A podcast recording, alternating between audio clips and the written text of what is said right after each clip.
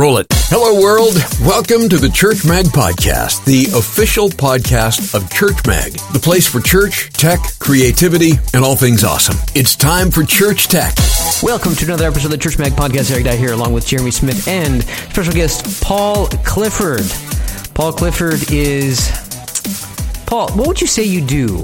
Because you do like lots of different things. I mean, like video is your jam, like hardcore, but just like let everybody know like what you do, who you are, that that sort of thing. Uh, the short three word answer is church tech consultant.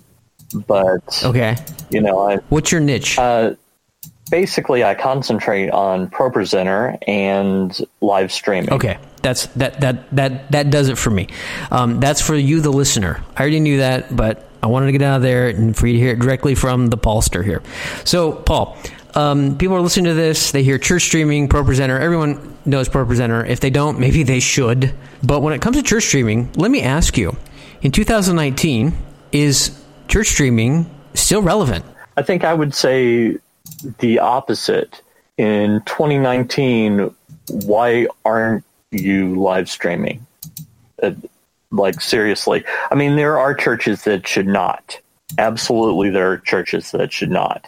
Like if they think that they're suddenly going to be the the most relevant church ever just because they live stream, and then they're going to talk about how everybody but the 12 people that go to their church are going to hell, then uh, yeah, they're not. They should not. They should, they should just shut up. But you know, well, aside, aside from possibly doctor, doctrinal um, issues of the question, is there any technical or uh, outside of theological bounds a reason why a church should not church stream? Well, so I think if you have unclear expectations. If you think that this is going to solve every problem, uh, it's not, and so you're going to be disappointed that you spent any time or money or anything. If you have a culture at your church that says, "Hey, it's the live stream's fault, or it's technology's fault, or what have you," then you should not live stream. If you think that, um, oh, we've been running kids off for years and years, and now we're going to live stream, and that'll bring them back. No, it won't. You know, um, if you have a culture where anytime attendance goes down, you look to blame something other than leadership, other than vision, other than, hey, we we haven't changed anything about this building since 1962. You know, if you want to blame everything but obvious things, then yeah, you shouldn't live stream either. so, so in, in, your consulting with with live streaming ProPresenter or stuff like that, what would you say um, the the uh, the top roadblocks or possibly top errors that you see when it comes to live streaming? Yeah, I'm actually working on an article for Church Production right now that it's like the top five myths of live streaming, and one of them is that churches think you either have to use a computer to encode, that's the only way you can do it, or whipping out your smartphone and holding it up in the very back of the sanctuary is good enough. And both of those are not true. It's uh, it's something that I see over and over again. People thinking okay, how can we do this as cheaply as possible? Not in a let's test it out and see how it works kind of way, but in a I don't want to actually put anything into this. Uh, we're going to spend $20 for the world's cheapest internet, and we're not going to revisit that ever for any reason whatsoever. That's the kind of mistakes that I see a lot. Um, so I I wouldn't say that I have a current viewpoint that differs from that, but the church that I'm at right now does live streaming. They do it well. And I think that it's important, A, to do something well whenever you do it in the first place. And that's something my church holds too. But I think that also they attempted to do it really well. And they had a church tech team that um, really kind of made sure that they aspired to what they needed to do. Um, but they did not put live streaming as the priority. Um, and so whenever it became successful, and actually I, I shared this a couple of episodes, Eric, um, before of how it became something where we reaching more people in live stream than we were um, actually in the pulpit or in the congregation on the Sunday morning that we doubled down on it at that point. We were able to be able to make that shift in that moment. Um, but I actually really love, and even with the blogging of Church Mag, um, when you go in and just trying to do something really, really well without the expectation of needing to get it correct. Um, and I think that's where we really align in this is um, we don't have to be the best of the best, but um, if we are actually just trying to do it really, really well to reach the community and it aligns with that vision, I think that that's where things really, really work. Um, but I, I, my hesitancy, especially with technology, is, is, people's goals are to be the next Life.Church. Um, or something like that, where I think that that's kind of a ridiculous statement if someone were to ever want to try to do that. And that's really kind of a, a difficult spot to be in at times.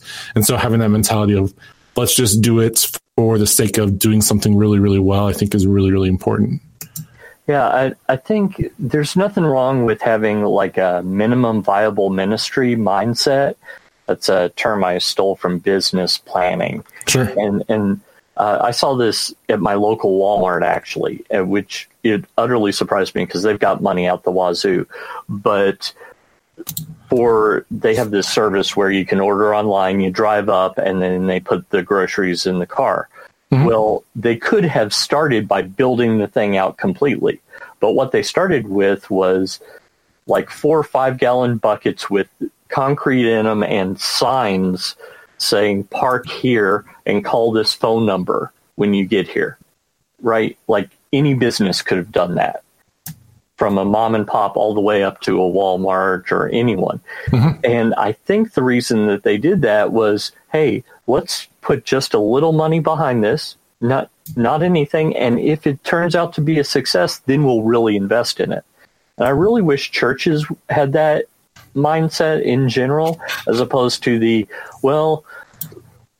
I often see one of two mistakes. Either we're going to go all in you don't have anyone to run the equipment. You don't have the understanding of how to do it. You don't even know where to go for training, but you say, "Hey, we're going all in and we're going to make it happen."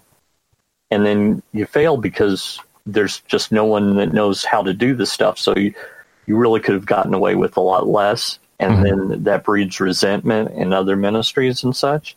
So that's one end of the spectrum. The other is hey, I'm just going to pull out my smartphone and we're never going to revisit it. And I think that both of those are mistakes. I think it's better to start with something small. Maybe you start for a few weeks with the smartphone, but then you go for a little bit better equipment and you plan on, hey, if this is a success, then we'll put more resources behind it. And if it fails miserably, and no matter what we do, we cannot get more than the two people that are in our church watching the live stream just in case someone chose to watch it, then you move on. I think that's a very reasonable way to do things. There's actually a term in psychology called burnout that talks about this, where you expect your um, investment and expectations of return do not meet the actual return on what you're doing, then you um, are at risk of burnout. And so if you have high expectations and are not putting a lot of money into it, or you um, put a ton of money in it, even though you have low expectations, you will receive burnout in that process. And so I feel like that's kind of what you're describing here as far as that's concerned. Whereas you put a little money and you're, you're just hopeful that it reaches some people and then you have like huge success that you can do that double down on. Um, you can have a lot of benefit that comes out of that. Yeah, I, I think that your church is a perfect model for the success. It's hey, if if no one is reached by this, you know, maybe we'll continue to do it, but we're not going to say, oh, well, we just need the ten thousand dollar camera, and then we'll build it, and they will come. Sure, that that would be a mistake. Um, but it's a uh, it's an equally bad mistake, I think, to say no matter how many people come, Uh, this is just an something that we add on to what the music minister does, or what we add on to the volunteer tech leader, what she does. You know, I think that both of those are huge mistakes that you want to avoid as well. Um, Paul, what would you say um, for for churches that are listening who, well, for all churches, whether they're currently paying for live streaming or they're thinking about live streaming because they've been so compelled by your arguments here that they just got to go do it, right?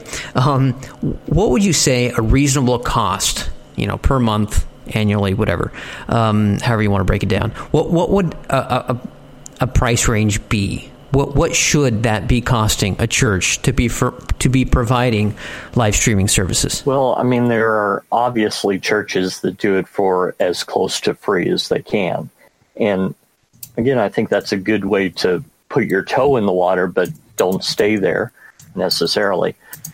But I mean, I think if I could say a prayer tonight and God would make this happen, that every church that thinks, hey, I, I just put it up on Facebook, so I'm good, and that's their only plan, I, would love for that to go away.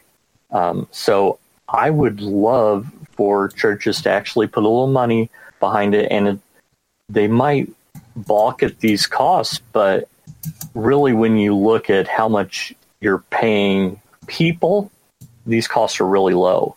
So, um, like a lot of third party services other than your Facebook and your YouTube, which they have their own costs that aren't monetary. And maybe we'll touch on those later. But uh, I think in the $100 a month range is a good starting point. Um, and the reason that I like that range of prices for this is just for the streaming service, by the way, not for the internet. You need decent upload speed which of course cable modems and DSL and all they don't bother to advertise in very big print at least. So you you have that as a cost as well. Uh, but once you do that, I think that's a good price. And then if you think, okay, hundred dollars a month, that's actually twenty five dollars a week. That's really not all that much money. Not for an American church. You know, there are churches in developing countries where that's huge, but for an American church, that's really not that much money. But I've talked to churches that have that kind of money, you know, that that will not break them, but they act like this is like getting a second mortgage on the building to pay for this. And that's not the case whatsoever. Right. You know? Now you, you mentioned that that uh, for churches that are using Facebook for their live streaming, right? You you wish that was a trend that would go away. Uh, expand that on that a little bit more. Why, you know, what issues may be a part of that? Why you want to see that trend end, etc. Well, um, it's a common argument online to say if you're not paying for something, you're the product, and that's the way it is with Facebook. Now, the, recently they've gotten a little bit better in how they support their live streaming, but only a hair. Like the whole idea of uh, moving fast and breaking things, that's a very hacker culture kind of way of doing things, except when they are moving so fast that they're breaking things like probably six months ago across the board. I was seeing churches that on a Sunday morning, I pull out my phone, check Facebook. Hey, can you get on Facebook for your live stream? No, I can't. Can you? No, I can't. None of these big churches can either. And it turned out that they had a problem. And then the next week, hey, I noticed that they pulled me down. The National Hot Rod Association says that they own my content. And then someone else said, well, that's funny because the Olympic Committee says they own my content. And it turned out that it was a countdown clock that was flagging their system. So instead of testing early and figuring out what was wrong, they tested it on the users and then said, well, it's free. What do you want? I mean, maybe they didn't literally say that, but that kind of was the vibe that was put out. And there's no one to call. no one to interact with, no one to say, uh, what, what, what are you doing? You know, and that's the kind of thing I see, along with copyright, where doesn't matter that you have a license from CCLI that says that you're legally allowed to do this. There's no one to tell. Not that that's ever happened to you personally. Yeah, it has happened yeah, I know. multiple times. I know we had a conversation. You were pretty burned about that. Yeah, yeah. So that that particular, so that happened to me uh, on YouTube. Yep. Um, and it wasn't a CCLI license. I had specific written permission from the original artist before they signed a rec- record contract. Um, and I got flagged for copyright, and so I wrote back to YouTube and I said, "Hey, um, I have specific written permission from the original artist that predates the record company," and they said, "No, you don't." Well, actually, I do, uh, but I had no recourse because should I have fought it longer, they could have banned my channel, and mm-hmm. I just. You know. Well, and to be fair, in the world of license, whenever a company licenses something and then they get purchased, technically that voids any and all license um, responses. So it's just the unfair. Yeah. Yeah, not to mention the not to mention the fact that Facebook or not Facebook, but rather not to mention the fact that YouTube has a long history regarding demonetization and canceling videos and pull, and and and pulling content seemingly on a whim by whoever files the complaint. So yeah, that definitely has uh, a lot of issues. I was mostly curious about um, the Facebook, but you know, I agree. If if if you're going to be streaming. Um, you know, if you want to try to set something up, if you want to invest the time to, as you said, dip your toes in it and see what it's like to do something for free, that's fine, I suppose. But if you're really seriously going to be offering this, you really you really should look for a, a, a paid service that this is their jam, this is what they do, and can and can help you along the way to make sure that you have the right internet speeds and can can shed some technical light to to make it go as easily uh, as possible each and every Sunday. Yeah, I think that if if it helps you to sell it to your elders or deacons or board or whoever at your church to say the reason we're paying for this instead of going with the free thing is because if something happens, I have a person I can talk to and they will help me through this. So if it helps you to sell it as this is like a warranty for our live stream. This is like technical service for our live stream. I think that's absolutely valid. And it's also nice to know that even if you maybe send it up to your main service and that's embedded on your website and also send it to Facebook or also send it to YouTube. Um, and if something happens with the free services, that's fine. You've got your own website. You've got your own live stream. People can still interact with you there. So I, I think that that's another huge selling point. Hmm. Well, uh, Paul, for those that are like super interested in live streaming or even just video in general, because there's so much stuff that we didn't talk about that you love to um, hit on and to consult and to uh, address, um, what's the one place that they can reach out or connect with you?